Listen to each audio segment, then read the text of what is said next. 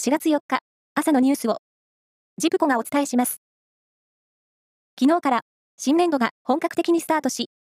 岐阜市では中小企業で働く新入社員を集めた合同の入社式が開かれました。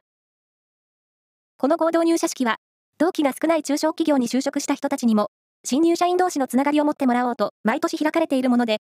昨日は岐阜市のホテルに製造業やサービス業など、県内18の中小企業の新入社員41人が集まりました。一方、去年、経営を統合した愛知銀行と中京銀行も昨日、統合後、初めてとなる合同の入校式を開催しました。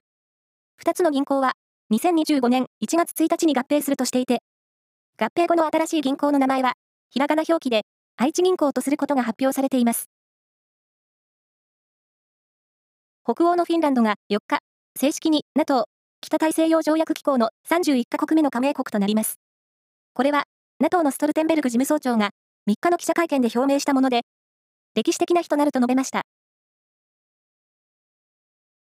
新型コロナウイルス感染症をめぐる水際措置が来月8日の午前0時に終了します。これは政府が発表したもので、新型コロナウイルスの感染症法上の位置づけが5類に移行するのに伴う措置です。全日空で昨日午後、システムの不具合が発生し、全国の空港で一時、搭乗手続きができなくなった影響で、今日の朝に運航予定の2便にも遅延が生じることが分かりました。これは、全日空が明らかにしたもので、那覇空港発石垣空港行きと、新千歳空港発関西空港行きの合わせて2便です。ノルディックスキージャンプ男子で、去年の北京オリンピックの金メダリスト、小林陵侑選手が昨日、プロに転向すると、自身の公式サイトで発表しました。